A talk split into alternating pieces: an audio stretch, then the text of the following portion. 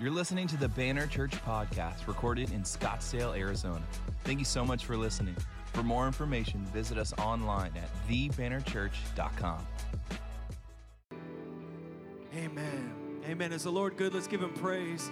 Would you find your seat this morning? I'm just going to invite you. We're just going to go straight into it this morning. I'm going to invite you to take your seat because I want to preach scripture this morning to you and uh, I'm excited. I'm excited about that, and I think it goes on to what our worship team has been has been sharing, talking about the goodness of God, and I'm believing that God wants to speak something.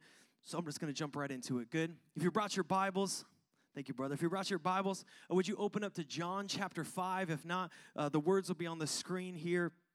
Um, but open your Bibles to John chapter 5. We're going to read verses 1 through 17 uh, together. And so if you brought them, if not, open up the Bible app.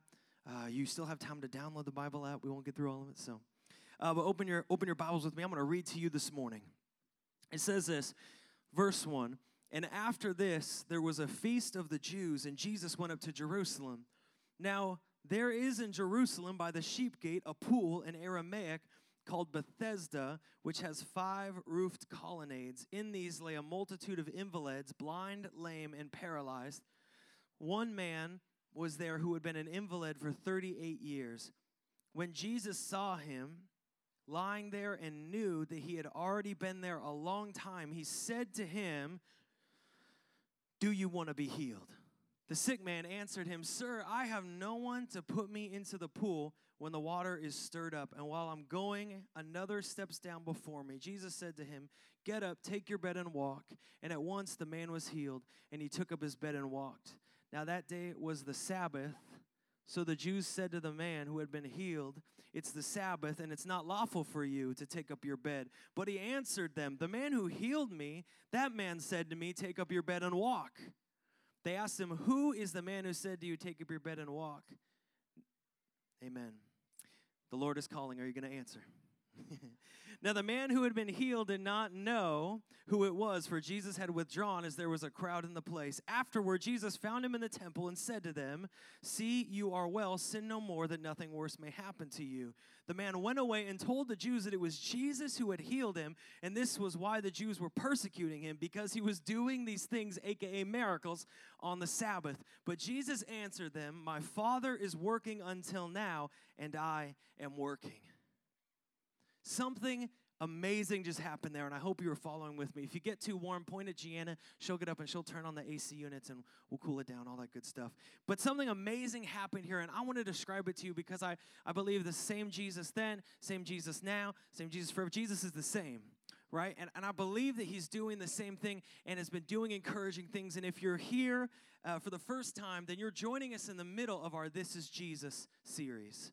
And so our This Is Jesus series has been looking at who was Jesus, fully man, fully God. And we're going through the signs in the book of John. So this is a special sign, and it happened at Bethesda. And Bethesda means house of mercy. I like that because I think uh, I hope this church is Bethesda, House of Mercy. People come in, they feel mercy. Uh, but I wanted to show you some pictures. I'm going to step down here. Some pictures of uh, that I have of some renderings of what this place uh, would have looked like. And these are some digital renderings. I didn't make these, so if you're really into it and you want to yell at me, tell me after. And the sermon's already over, anyway. So, um, but Bethesda is divided up into basically two pools, an upper pool and a lower pool. And it said it had five colonnades, and really one, two, three, four, five. That's kind of how they say they potentially divided up. And so there was an upper pool with a dam that would feed into a lower pool. And so when you came in, you'd have to go past this pool of Bethesda. Um, and there's one more, and I'll kind of show you from another angle. Here is the Temple Mount, and there's kind of perspective for Bethesda coming in. Um, into the city. And then I'll show you another picture. Here's what it looks like now. So, what you'll see here is kind of like how deep the pool is. And then at one time, there's a habit in Israel of when people would come in, they would build churches or different things on top of other holy sites. And so the Roman Empire built a basilica on top of this place. But I want to show you this because I want you to realize it's a real place. With me? It's a real place. This really happened. There was really people. And so what would happen is that sick people, go ahead and throw up that first picture again just so we can see that. Sick people would gather in this place. They would gather around these pools uh, and, and lay around basically waiting around these pools. And um, they, they would wait for basically the water to be stirred up so that they could get in the water and get healed. And so originally it's used for purification. Um, if you weren't here last week, uh, go back and listen, or two weeks ago, go back and listen to the water into wine, and I will explain how Jesus loves to use things that were for uh, rituals of purification and just use them to point to his crucifixion and his resurrection. So you can go back and check that out. But um, in Scripture, it tells us that people would gather around this waiting for it to stir up. And some of you, if you have your Bible, you might have a version that goes verse 1, John 1, John 5 1, John 5 2, John 5 3, John 5 5. And you're like, who took a verse out of my Bible, right? I thought that was against the Bible. But there, there's um, sometimes in manuscripts, there's there's annotations and notes, and so if it wasn't in like the earliest earliest manuscripts, or they're unsure, some versions being more literal will just take it out and they'll skip it and they'll make a note. Here is this thing, but you know we're adding it in. So the scripture says, if you have a King James Bible, it might say this in John 5 verse 4. It says, For an angel went down at a certain season into the pool and troubled or stirred up the waters. Whosoever then first after the troubling of water stepped in was made whole of whatsoever disease he had.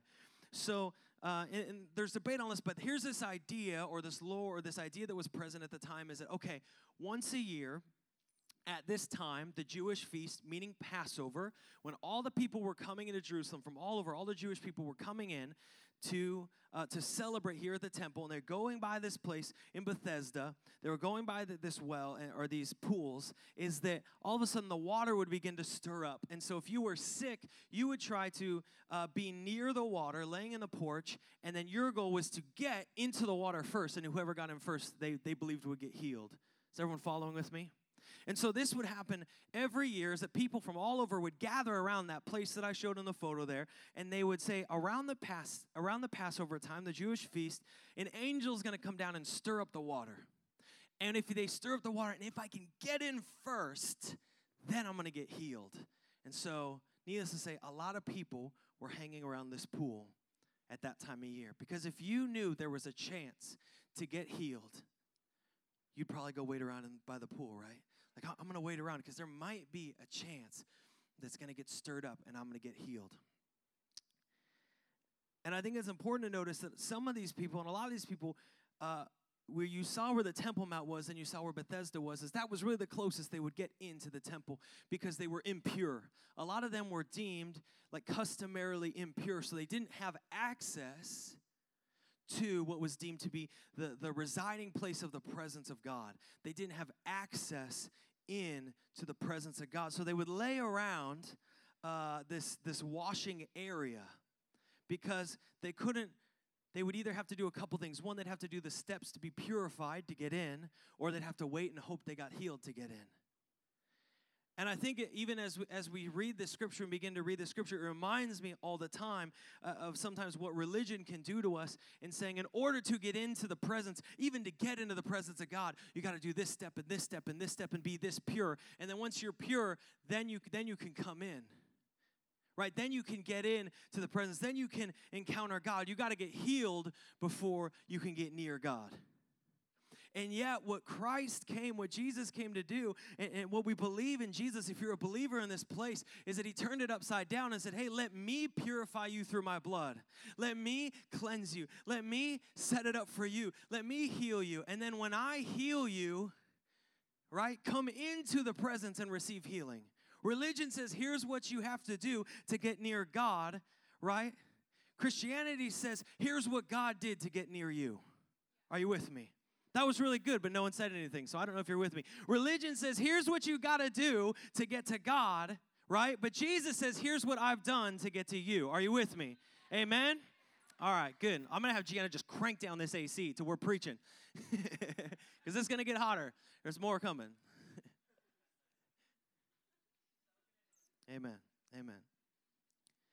I love this is while they were laying around, as they were laying around this place for purification, uh, just looking at the temple, knowing I, I can't get there, I can't go to there, I can't get in the presence of God, I can't be near Him, I'm too broken, I got too much inside of me, I got too much outside of me. When they see me, they're gonna kick me right out because they know that I'm so broken.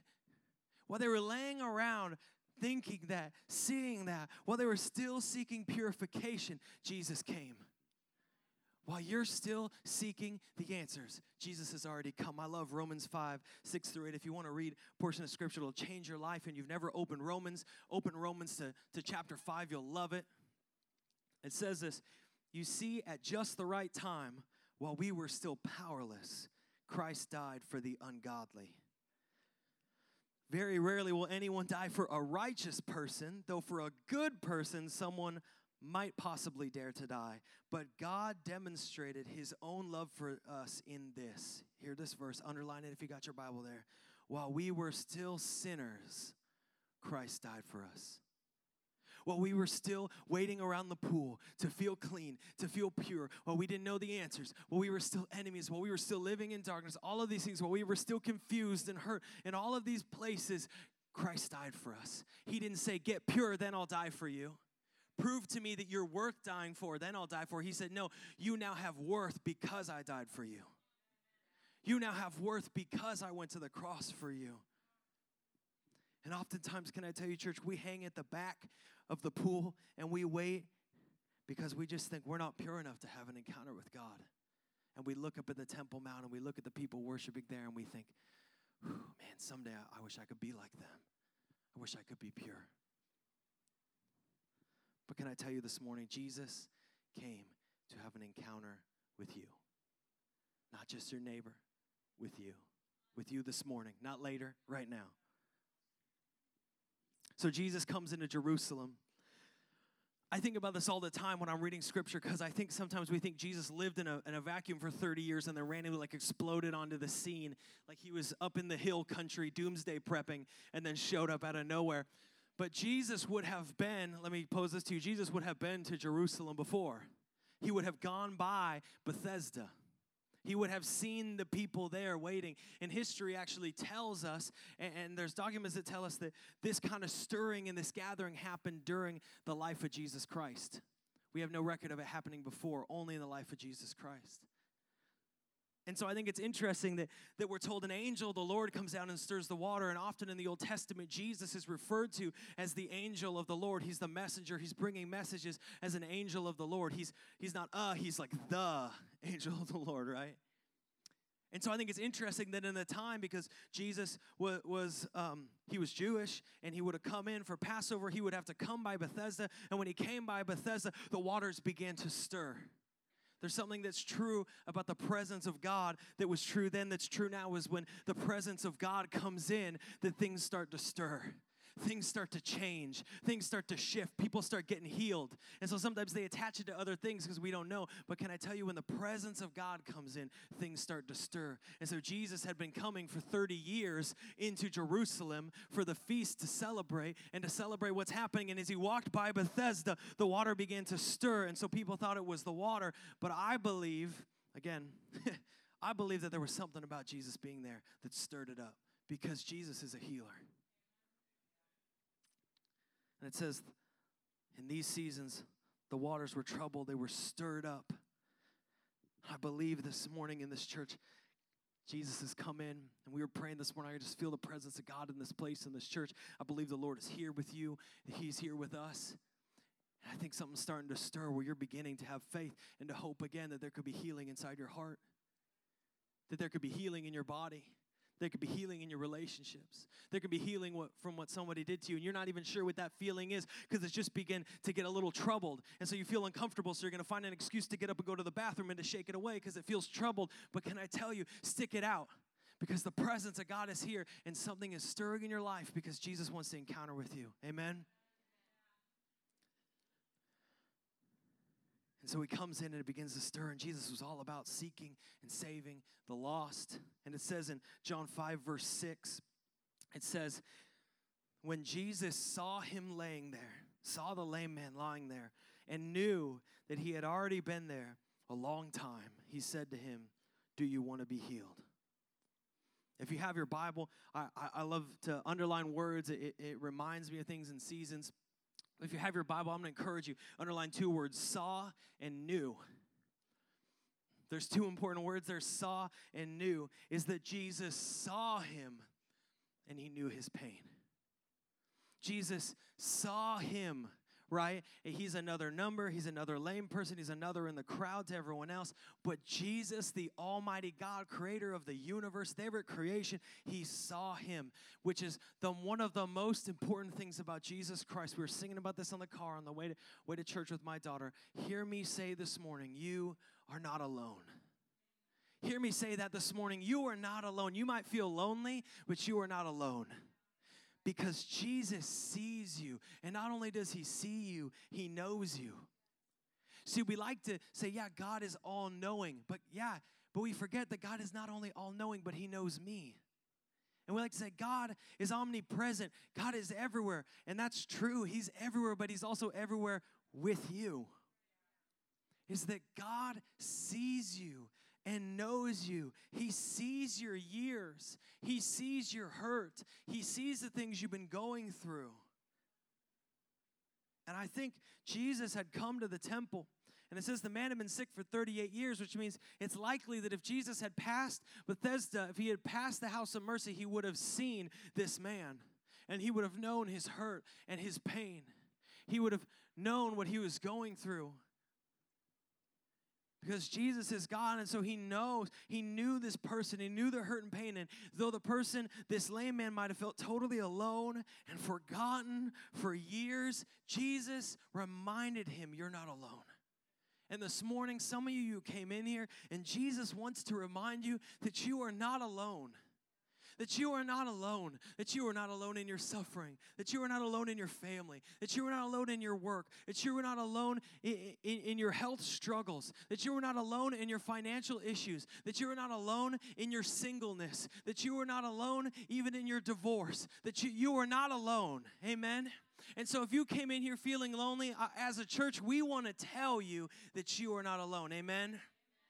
And we've all felt that that Jesus is with us. And I hope you know this morning that Jesus' heart breaks for your broken heart. It breaks for it. He is not ambivalent to, to you. He's not like, oh, yeah, whatever.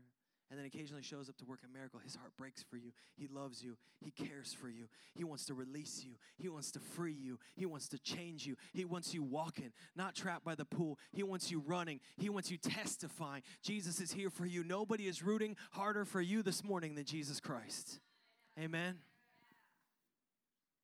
And he asks him this question. He doesn't give him all the answers of the universe. He doesn't lay everything before his feet. There's not deep exegesis or expository sermons. He asks him a question which kind of seems a little mean on the surface, but go with me here. He says, Do you want to be healed? Like, what a question, Jesus, right? That's like walking into a restaurant and saying, Are you hungry? But if you've been in a restaurant long enough, eventually you just move from hungry to angry. And I think the same thing happens with healing. If you've been sick long enough, it, begins to stir in you, and you begin to think things like, is this, this is just my thing? Is, is this a thorn in the flesh? I'm trying to decide how to decipher Paul's thing. What does this look like for me? And so he asked him, Do you want to be healed? So if we were writing, uh, writing this ourselves, we would say our first word after this would be yes, dot, dot, dot, super yes, but he doesn't reply with that at all. Note, if Jesus tells you, Do you want to be healed? Say yes.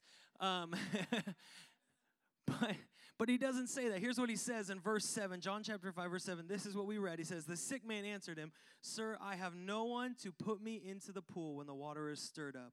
And while I'm going, another steps down before me. Jesus says, do you want to get healed? And the man tells him his experience. And the man says, If I could just have this experience that I've seen other people have in this way that they've experienced it, then I'll be healed. Jesus didn't ask him, Do you want to get in the water? He asked, Do you want to be healed? But the man was so trapped in the method that he was going to miss the miracle unless he got it together, right? Right? He was so focused on the method that he was going to miss the miracle. God, I need you to do this this way in my life. If I do this, then God will heal me. If I do this, then God will free me.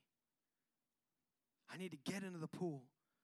The water has power. So if I can get into the water, I can be healed. And, and I know sometimes we're hard on, on biblical people because we forget that they're people. And I don't think he was making excuses. I just think he was looking for help, right? I think he was looking for help. Have you've ever been helpless? If someone comes over and shows some interest in you, you're like, yes, please help me. Help me out. I think he was looking for help. And, I want us to imagine something. Would you do this with me? Would, would, could we imagine together, just kind of get yourself in this space? If you've been chronically uh, ill for a while, that you're already, you can get there much quicker. If you've been healthy, you should just praise the Lord every day. Uh, and it's going to take you a second, but j- just get there in your mind in this moment because I think it's important. Is I want you to imagine waiting for 38 years. Th- not three and eight, 38 years. Some of you aren't there. I, am not 38 years old. 38 years he's waiting. And so I want us to picture this together is that he started, I'm going to guess, probably close to the water. And this is me just trying to get us in the mode. So if you need to close your eyes to see it, close your eyes to see it. But if this is the water, he started close to the water, I think. I think he started close and his friends would bring him every day. You know, he'd get to church and he was believing, you know, for some some kind of stir up in his life. And so his friends would carry them. It was inconvenient for them to drive all the way out there and pick him up, but they brought him, you know, they brought you every day. So every day you come and you're kind of at the edge near the water and, and you're there and you're waiting. And so year one happens and you think, okay, this is gonna be my year. It's gonna stir up. I'm close. They got me close. I just gotta roll in right? That's all I got to do. It's going to lay right in and I'll be healed. And so the water begins to stir. And as the water begins to stir, all of a sudden, Dave over here on the edge just dips his toe in and, and he beats you. So you're like, dang it. Dang it. You don't even know if he got healed. He's all the way across. You can't ask him. You can't walk. So you're here and you're stuck. And so as your friends come back and say, hey man, did you get healed? And they can see by the fact you're still on your bed that you didn't get healed, you're still in the same spot. They're like, okay. So every time they keep bringing you back, and your family keeps bringing you back, but eventually they stop putting you in the front because if it was gonna happen, it would have happened. Right? Come on, just imagine with me because we have to get really in the mind of what God's doing is that your family used to carry you, they used to bring you, your friends used to bring you up, but now it's been 37 years. Your friends aren't bringing you up right? You're lucky if they're bringing you at all. You don't sit in the front anymore. You're just tired of seeing the stirring and seeing other people's lives change and seeing things happen, but you don't get anything. And so you kind of slowly start moving your way back because your family starts asking questions. All right, have you tried this? Have you, have you tried this? Have, have you never done, have you ever thought of this? Like you just sit around lame, not thinking about ways to get better. Right? Like, if people are sick, let them live their life. Like, they've tried stuff. Trust me. Every person who's been chronically sick, it's like, yeah, man, I have the internet. but for 37 years, to sit there in that space, and, eventually it's just kind of like, is it something you did? Then you get the really spiritual person who's telling you, you're laying there by the pool just trying to get well. They're saying, oh man, maybe it's some, maybe God's mad at you for something. Maybe you did something. Maybe you committed some sin. Maybe you got some shame. Let's go to a deliverance service, get you delivered from this, and then, you know. Now, I, I do believe that happens when God delivers you from things that can spiritually affect your physicality. But follow me in the picture of the man here as it here as he's laying and he moves farther back. The next year, no one carries him, so he moves a little farther back, right?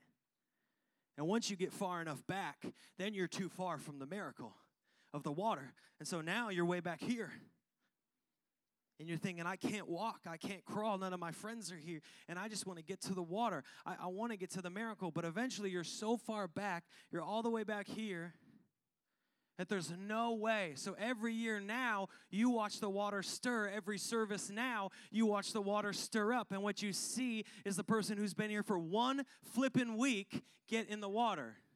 And you've been waiting for 38 years. And so you begin to ask questions out of desperation or anger. Trust me, your feelings do not surprise God. And you begin to ask questions. And you begin to pray for that moment. It's like, is anyone going to help me? Maybe this is just who I am. Maybe I'm a back of the pool person and I'm just here to encourage others. I, I don't know what that is, but you begin to rationalize and question in different things. And you begin to ask these things because you're in the back. You're way back here. You're laying down. And you're just like, there's no way I'm getting to the water. I'm not important enough. I missed my chance. I missed my opportunity. I must have done something.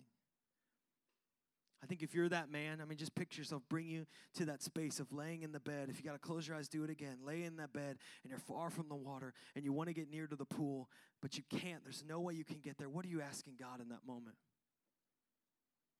Probably like, God, do you see me? God, do you remember me? Has anyone ever been felt far from the pool and asked God, God, do you remember me? Yeah. God, do you see me? God, have I done have I done something that like would keep me why is this in my life? Maybe somebody did something to you that crippled you emotionally, not just physically, emotionally, spiritually, mentally. You say, God, what? Do you see me? Do you remember me? Do you hear me?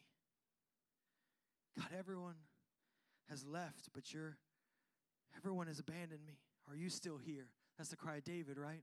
God, I'm in a cave, everyone's gone, or they want to kill me. Are you still here? Because if you tell me today that you're still here, I'll have some faith and I can make it. But I need to know that you're here.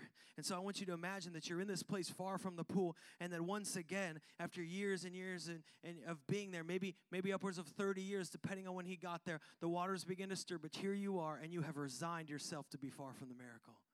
Because there is no physical way you're getting there. There's no way you're getting in the water.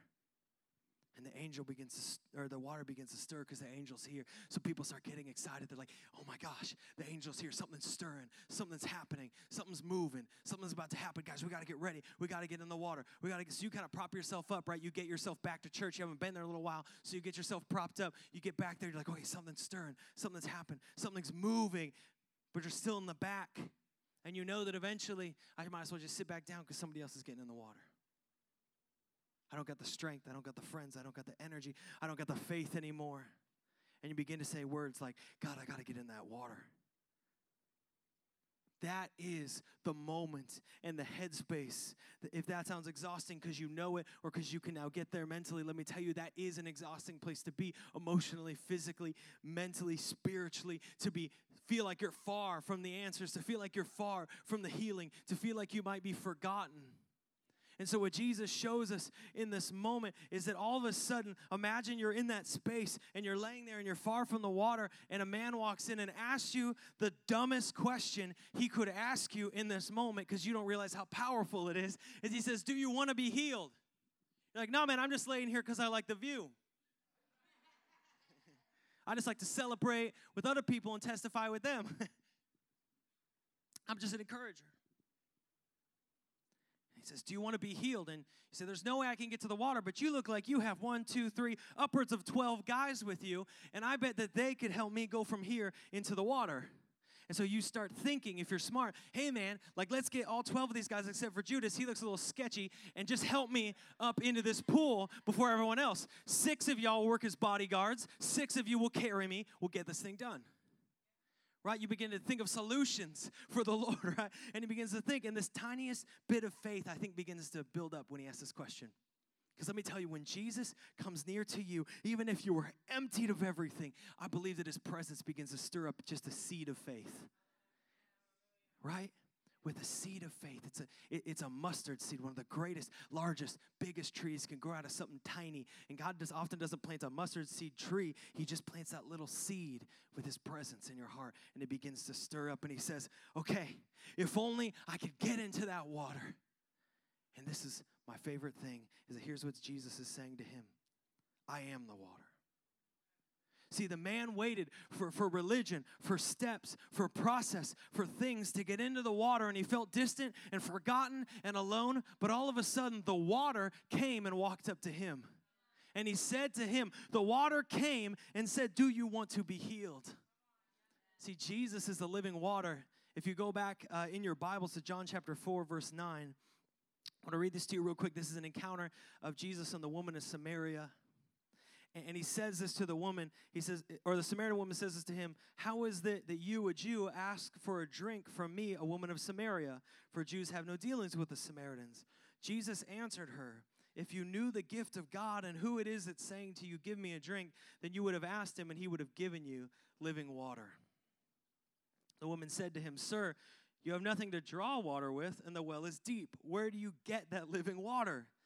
Are you greater than our father Jacob, who gave us the well and drank from it himself, as did his sons and livestock. And here's Jesus said to her, Everyone who drinks from this water will be thirsty again, but whoever drinks of the water that I will give them will never be thirsty again. The water that I will give him will become will become in him a spring of water welling up for eternal life. Hear me this morning. Jesus is the living water that heals. Let me tell you a foundational truth about Jesus, Christianity, and Banner Church. Jesus is a healer.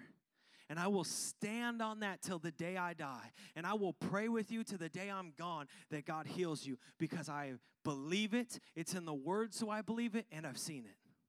And so I stand upon it. I stand upon it that Jesus is the living water that heals. See, the man wanted to be deposited into the water, but let me tell you this morning, Jesus came to deposit the living water inside of you. Right? Jesus came to say, You don't got to do these steps and this process and wait around, and you might just get lucky to get some living water. Jesus came to say, I am the living water. And you say, Okay, what's the criteria for getting the living water? And he said, Everyone gets it. That's the criteria. All who call on the name of the Lord will be saved. Right? Jesus says, This is the living water. So, living water gives eternal life, but He doesn't just leave it there, He gives him healing because Jesus is not only the living water, the living water is a healer. Are you with me? Jesus heals. Jesus heals. I wish I could say that 8,000 times. And those of you who have been like the man 30 years away would just hear it and be encouraged that Jesus heals. You're not forgotten, that Jesus is the living water that heals you. See, he waited for years, but one encounter with the living water with Jesus Christ changed everything. Heals you emotionally, can heal you spiritually, heal you physically, heal you psychologically, heal you relationally. One encounter with Jesus Christ can change everything. And it's as true today as it was back then that Jesus came to heal the sick. So if you feel sick, it's not an excuse to stay home. I mean, don't get other people with a cold. but Jesus came to heal you this morning. Did you know that? Jesus came to heal you. I love what he says in, in John 5 8. He tells him this. Jesus said to him, he's just, he's just so straightforward. I love it. Get up, take up your bed and walk. Which, I mean, again, he has not laid hands on him. He has not brought him into the church. He's not spoken a sermon. The guy says, I need to get in the water. Things are stirring up. And immediately Jesus' response is, Get up. Which sounds kind of mean. to tell somebody who can't walk to get up. That's hard. But can I tell you, why did he get up? It says that he got up, took his bed, and walked. Why did he get up? Because his faith was built. Because when you encounter Jesus, you know it's true. When you encounter his presence, you know it's real and you know it's fake. You know what is fake and what is real when you meet what is real and who is real. Can I tell you, the presence of God is real. And when you meet Him, can I tell you, you don't have to have some deep deposit bank account of faith. You just got to encounter Him and He will stir it up. He will plant the seed, He will lift it up. And then all of a sudden, when moments ago you thought, there's no way I could get up and walk, all of a sudden you're standing up. That's otherworldly because God doesn't just do a miracle in your body, He does a miracle in your heart and it begins to stir up faith. And when you encounter Him, when you come before Him and you come down to the altar, you're like, I have no faith. Nothing's going to happen. Here I am at the pool again. And you, and you fall on your knees before Jesus and you encounter Him. Not only as you pray, do we believe that He can heal you, but also that He heals your heart. And He stirs it up in your life. And I love that He tells him to pick up his bed. He says, Hey, don't leave this here like you're coming back. Right? Like, don't, don't leave that here. He says, Yeah, but like, uh, this is my thing, right? Isn't it? If you're in somewhere long enough, it becomes your identity. Doesn't matter what it is. And the bed was something that was laid out for comfort, and often we can just become comfortable in our space because it hurts too bad to push again for faith to be healed. And so Jesus said, Hey, pick this up because I don't want you coming back here. I want you to walk in the faith of what I've done for you. He didn't say test it, or he didn't say maybe leave it here just in case you get 80%. He said pick it up and take it with you, right? Because it's not your identity, but it is your testimony. Right? Your brokenness, I'm not saying ignore it. I'm not saying hide it. I'm not saying put it away. I'm not saying for, I'm saying it was your identity, but now it's your testimony That's so important. If you if God frees you from addiction, it is not your identity anymore, but it is your testimony. And so when you look back on it, for some reason, we believe Jesus heals us from everything but shame. And when we look back on it, we feel ashamed. And yet Jesus heals you of the shame. He heals you of the hurt. He heals you of the brokenness. So he says, pick it up, bring it with you. So when someone asks, you're carrying it. You're like, hey, you know what? Like, I, I used to be the guy that laid there, but I'm not going back. In fact, hey, man, you can have my spot. In fact, not only have my spot, you should meet this guy. Like, you should meet him because he's kind of a big deal. And everywhere Jesus went, when he healed somebody, guess what happened? People just crowded him and he was healing people. It says Jesus did so many miracles, we can't even record it. And, and when he did miracles, he didn't say, and now go back and lay at the pool. He said, get up, take up your bed, and testify. Testify. Tell people. He didn't say, like, get up and then go to Hebrew school and memorize the Old Testament. He said, get up and walk. And when the man was walking and where God released him and freed him with honestly no more, he didn't even know it was Jesus. No more answers than he started with when God released him and healed him, and he no longer had this identity as a lame man, but now a testimony as a healed man. God changed and transformed lives through him. It's the power of God in your life. You don't have to have a greater degree, just a greater willingness to testify. And I love that moment. You can continue to read if you want, but for time, I'm just going to sum it up. That the man goes and shares, like, who did this? You can't carry your mat and walk. And he was like, well, funny thing about that is, is the guy who healed me said, yeah, I've been listening to him for about 15 minutes. So far, things are going a little better for me. So I'm going to keep listening to Jesus. Now, he didn't know it was Jesus till later. Jesus found him and said, hey, man, it's not just about your body, it's about your soul because Jesus is first and foremost concerned with our heart. There are people that encounter Christ, and it's not just about your physical self, it's about your spiritual self. Jesus came to seek and save the lost. He's a healer, but he doesn't just heal you for now, he heals you for eternity. That's his goal to spend eternity with you. There are things you will suffer in the world God says, Take heart, for I have overcome the world, meaning you will spend eternity with me, with me forever. And so I came to meet you because you were trying to do it by religion so that you could get purified, so that you could eventually get in the water, get purified, go into the temple, and encounter me. But you know what? I'm just going to skip all that. I'm going to come straight to you so that you can spend in eternity with me. So hear me this morning. I believe that Jesus is here and his presence is stirring up waters and he's trying to stir up his church and he's trying to come and encounter us this morning with His presence and with His goodness. And He's asking, Do you want to be healed? But he's not just asking for now, he's asking for eternity. Someone hurt you, and so you feel distant and alone and isolated, and Jesus came to bring you hope and life. He came to lead you through forgiveness and fresh starts and new beginnings. So you got something in your body that is making you down, something in your soul, something in your past. And Jesus said, I, I, I've come to heal you, to encounter you, but also to free you and release you this morning. I'm going to invite the band up.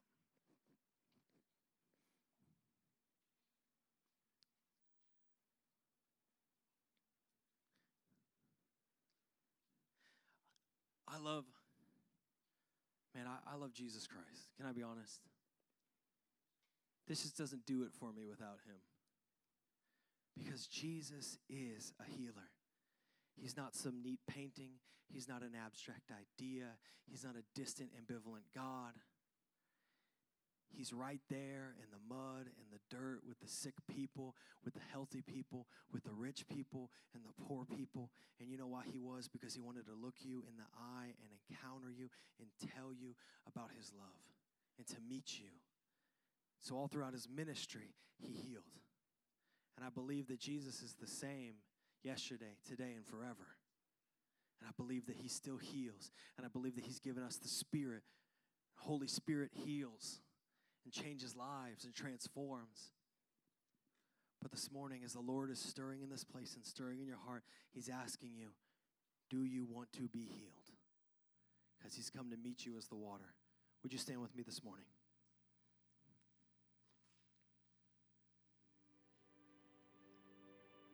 Here's what I want to do this morning because I, I want to give opportunity to pray for you because I believe that Jesus is going to heal some people this morning. And here's why I, I believe that because we've been praying for you, we've been believing for you, we've been interceding with the Holy Spirit. And we just believe this morning that God's going to heal some people. Can I tell you, church, we have to believe that? Because that's what we're that's what we're founded on. It's the Holy Spirit, it's Jesus Christ, it's the power of our Lord. And so this morning, if you're like that person, the lame man, and you feel distant and you feel far and you feel hurt, and your question is, what do I got to do to get in the water? Let me tell you the answer. The water has come to you.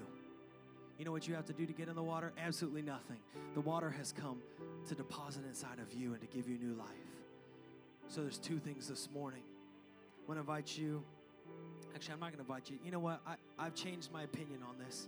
Now, this will take up some of my time, but I've changed my opinion. We used to do this thing where if you accepted Christ, you bow your head and close your eyes, which felt weird for me, like you were hiding. But let me tell you this morning if you came in, there is no shame in this church. Amen? Amen. I just want to do this. Raise your hand if at one time you were far from God and you chose to follow Him and give your life to Him. Amen. Amen. So, one time we all made that decision to lift our hand and say, God, I choose to follow you with my life. And so this morning, I'm going to invite you to be bold this morning, and I'm going to give, a, give one call here before we go. And if that's you, and this morning you're saying, you know what? I fell far from God. I felt distant from Him. Everyone's facing forward. They can't see you, anyways. but I'm not going to have you close your eyes because I want to celebrate with you. We're going to pray together. It's if I, we're going to pray, and then I'll invite you. But if you're saying this morning, God, I want to be near you. I want to be with you. I need that living water inside of me.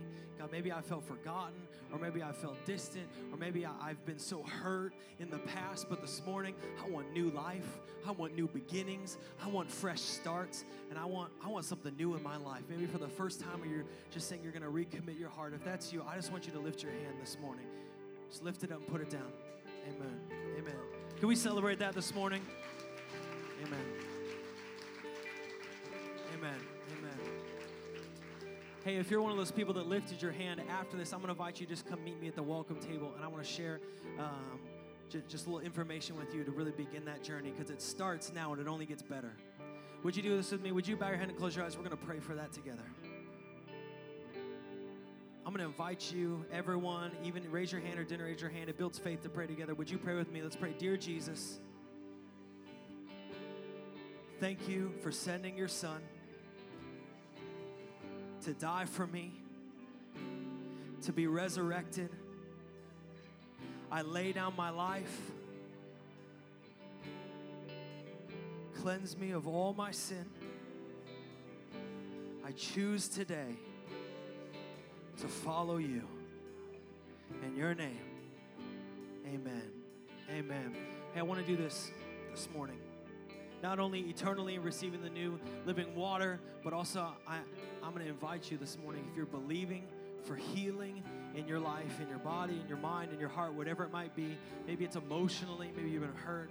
I'm going to give an opportunity here where you're to open up the altar and this space to take a step of faith, just like a little mustard seed of faith, especially if you're an introvert, just like a maybe slightly bigger than little mustard seed of faith, and just to come forward in just a moment. And we're going to pray over you that you would receive healing, and our prayer team will be here. So, in just a second, I'm going to invite you to make your way. If you want healing in your body and your mind, or whatever it might be, I'm not going to limit you. I'm just going to invite you to make a step today. And here's what I can promise you can only do the best you can with right now, not when you get out the door. Right now is when you can do the best you can with what you got. And right now, I believe that Jesus is saying to some of you, whether you're at your seat or at the altar, but I believe He's saying to some of you, Do you want to be healed? Do you want to be healed? I came to encounter you with healing.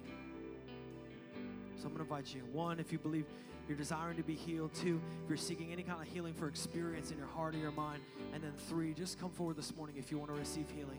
Just come right up front. I'm going to open it up.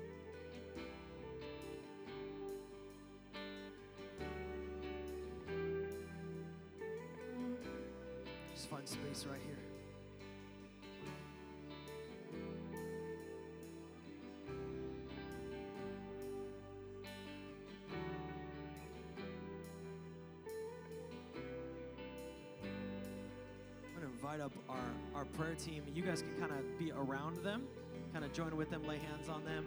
And uh, I'm going to pray for you, and then our worship team's going to going to worship. And as we do, here's, here's all I'm saying is just lay it down before the Lord.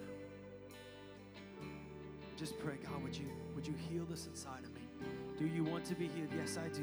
God, I, I believe in your healing power and I want to be healed. And then this morning, if you're not up here, your job is, is to intercede with those on their behalf so that we might have a church that's built on the faith of believing and healing and standing together. So we're co saints and ministers together this morning. So whether you are at your seat or at another place, I'm going to invite you. You can stretch out your hands, you can lift up your prayers, and just begin to pray over everyone up here that they might be healed this morning. Because even if you're not seeking healing, I guarantee you, you'd love to leave seeing God heal some lives this morning. So we're going to pray together, and then I'm just going to release you, and we're going to enter into a moment of worship.